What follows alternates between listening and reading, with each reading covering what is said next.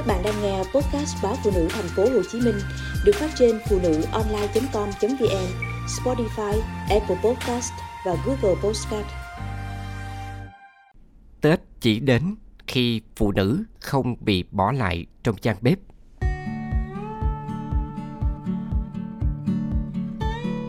Khung cảnh nhiều sắc màu cảm xúc của tiết trời cuối năm làm lòng người sao xuyến về một mùa sâm dày để rồi tất thảy lại nháo nhào đón Tết với bao việc bộn bề từ mua sắm, sửa sang cho đến chuẩn bị lên kế hoạch du xuân. Một số bà nội trợ còn có hẳn kế hoạch chi tiêu Tết. Mẹ là người chất giả nhất. Tết Nguyên Đán được xem là dịp lễ lớn và quan trọng nhất trong năm của người Việt. Tết thường kéo dài bắt đầu từ ngày cúng đưa ông Táo về trời 23 tháng Chạp cho đến lễ khai hạ mồng 7 tháng Giêng tức khoảng giữa tháng. Thế nhưng mọi thứ đã phải được chuẩn bị trước khá lâu. Vào mùa vui mà cũng đầy loa toan này, vai trò của người phụ nữ trong gia đình hệt như tiền vệ con thoi trong trận chung kết bóng đá hình ảnh đang xen những ngày giáp Tết với cá nhân tôi.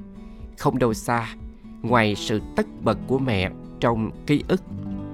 Làm sao có thể quên chiều 30 hàng năm? Sau hàng đống thứ đã chu tất cho gia đình, hai bên nội ngoại, bà lại tất tả đi gom hàng giờ chót. Những chậu cúc vàng giá bán như cho là niềm vui giản đơn tiễn năm cũ của những người phụ nữ như bà. Năm mới bắt đầu với cha con tôi đã đủ đầy mâm cổ mồng một. Đến giờ tôi vẫn không hiểu được bằng cách nào mẹ tôi có thể sẵn sàng mọi thứ. Bà đã đổi được những sấp tiền lì xì mới cứng và lúc nào. Bà gói từng túi quà để cha đi chúc Tết mồng 2, mồng 3 theo thứ tự thời gian rồi chai chế. Mẹ không quên chặn cả nhà một danh sách những người sẽ không gặp mặt được trong ngày xuân vì lý do kiên cử. Người thân nào về quê ăn Tết đều đã có phần quà của bà và dĩ nhiên ngoài bánh chưng, bánh tét, giò chả, nem chua, bánh mứt đặt mua bà còn tự tay làm lấy các món ăn truyền thống như dưa hành củ kiệu.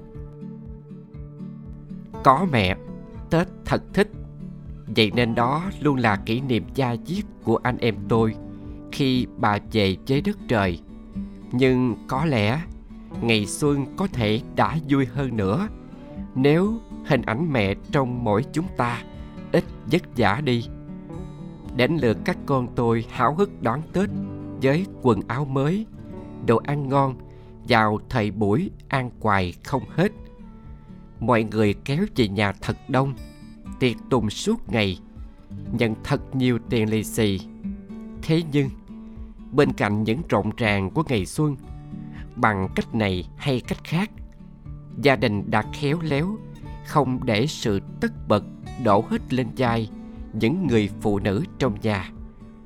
Quyết tâm đó xuất hiện khi con gái đầu lòng bước vào mầm non. Giữa mỗi cuộc vui ngày Tết năm đó, bé chỉ muốn được chơi cùng mẹ. Trong sự dòi dĩnh của con, bất giác, chúng tôi nhận ra lúc nào mẹ bé cũng phải hối hả chuẩn bị bàn ăn, nấu nướng, phục vụ bàn tiệc, lau dọn. Con thích Tết lắm, nhưng chả bao giờ được chơi với mẹ. Nghe con tâm sự, tôi nhớ suy nghĩ mình hồi nhỏ, tết vui, nhưng mẹ lại là người cực nhất. Một cách nào đó, lo toan, sắm sửa, có khi là niềm hạnh phúc với phụ nữ. Nhưng cũng đồng nghĩa với việc họ không có thời gian để tận hưởng một mùa xuân trọn vẹn và ý nghĩa bên gia đình. Phần lớn phụ nữ việt nam thường bị áp lực hoặc tự tạo áp lực cho mình trong những ngày Tết. Bởi thế, ngoài chuyện đàn ông phải chia sẻ những bộn bề với phụ nữ để thật sự trút bỏ được gánh nặng cho những người mẹ, người bà trong gia đình cần quan niệm về một cái Tết nhẹ nhàng nhưng trọn vẹn. Tri ân nền văn hóa tổ tiên để lại. Tại sao lại phải đánh đổi làm cả năm để ăn ba ngày Tết, để từ đó sinh ra nhiều thủ tục? Tại sao biếu xén là một gánh nặng thật sự, trong khi cả kẻ cho và người nhận đều biết rõ rằng quý mến nhau chân thành mới là điều quan trọng tại sao cứ chúc nhau ăn tích lớn để sau đó nợ nần vô số nguyên nhân khiến tết trở thành nỗi ám ảnh của nhiều gia đình. Những nguyên nhân nào thì người phụ nữ cũng luôn là đối tượng lao tâm khổ tứ nhất. Từ quan niệm phải quét dọn, lau chùi nhà cửa gọn gàng, cho đến các cuộc tụ tập rượu chè ê hề thức ăn, gánh nặng lì xì. Lena trần là một cô gái mỹ gốc việt mà tôi có dịp gặp gỡ trong cuộc họp mặt cuối năm do Quỹ ba về người Việt Nam ở nước ngoài thành phố Hồ Chí Minh tổ chức. Tôi là phụ nữ châu Á và rất tự hào về Tết Nguyên Đán. Cô bộc bạch. Đó là thời điểm trong năm theo Lena, truyền thống và văn hóa làm trung tâm. Thời điểm tất cả các thành viên gia đình hòa làm một. Chúng ta không thể nào cưỡng lại được trước quá nhiều hương vị khác nhau đã tạo nên cái Tết.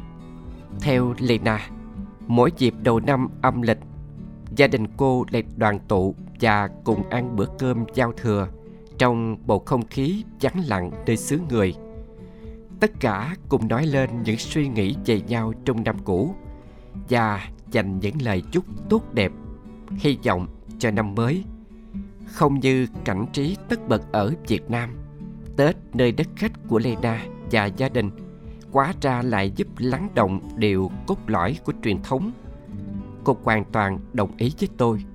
Tết là thời gian để ăn mừng, để tri ân gia đình và tri ân chính nền văn hóa do tổ tiên để lại.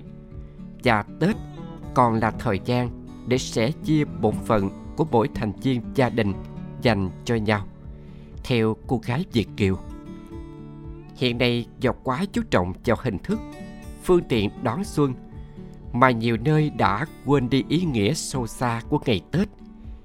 Yếu tố chủ đạo làm nên mùa xuân vẫn là những điều giản dị nhất như dành thời gian để thăm hỏi chúc tết họ hàng nội ngoại bạn bè người thân mừng tuổi con cháu và thờ cúng tổ tiên niềm vui chắc sẽ lớn hơn nếu từng gia đình đều ý thức về việc đón tết giản dị, không cầu kỳ, không ganh đua, để nhường tất cả không gian và thời gian cho sự đoàn viên của các thành viên gia đình.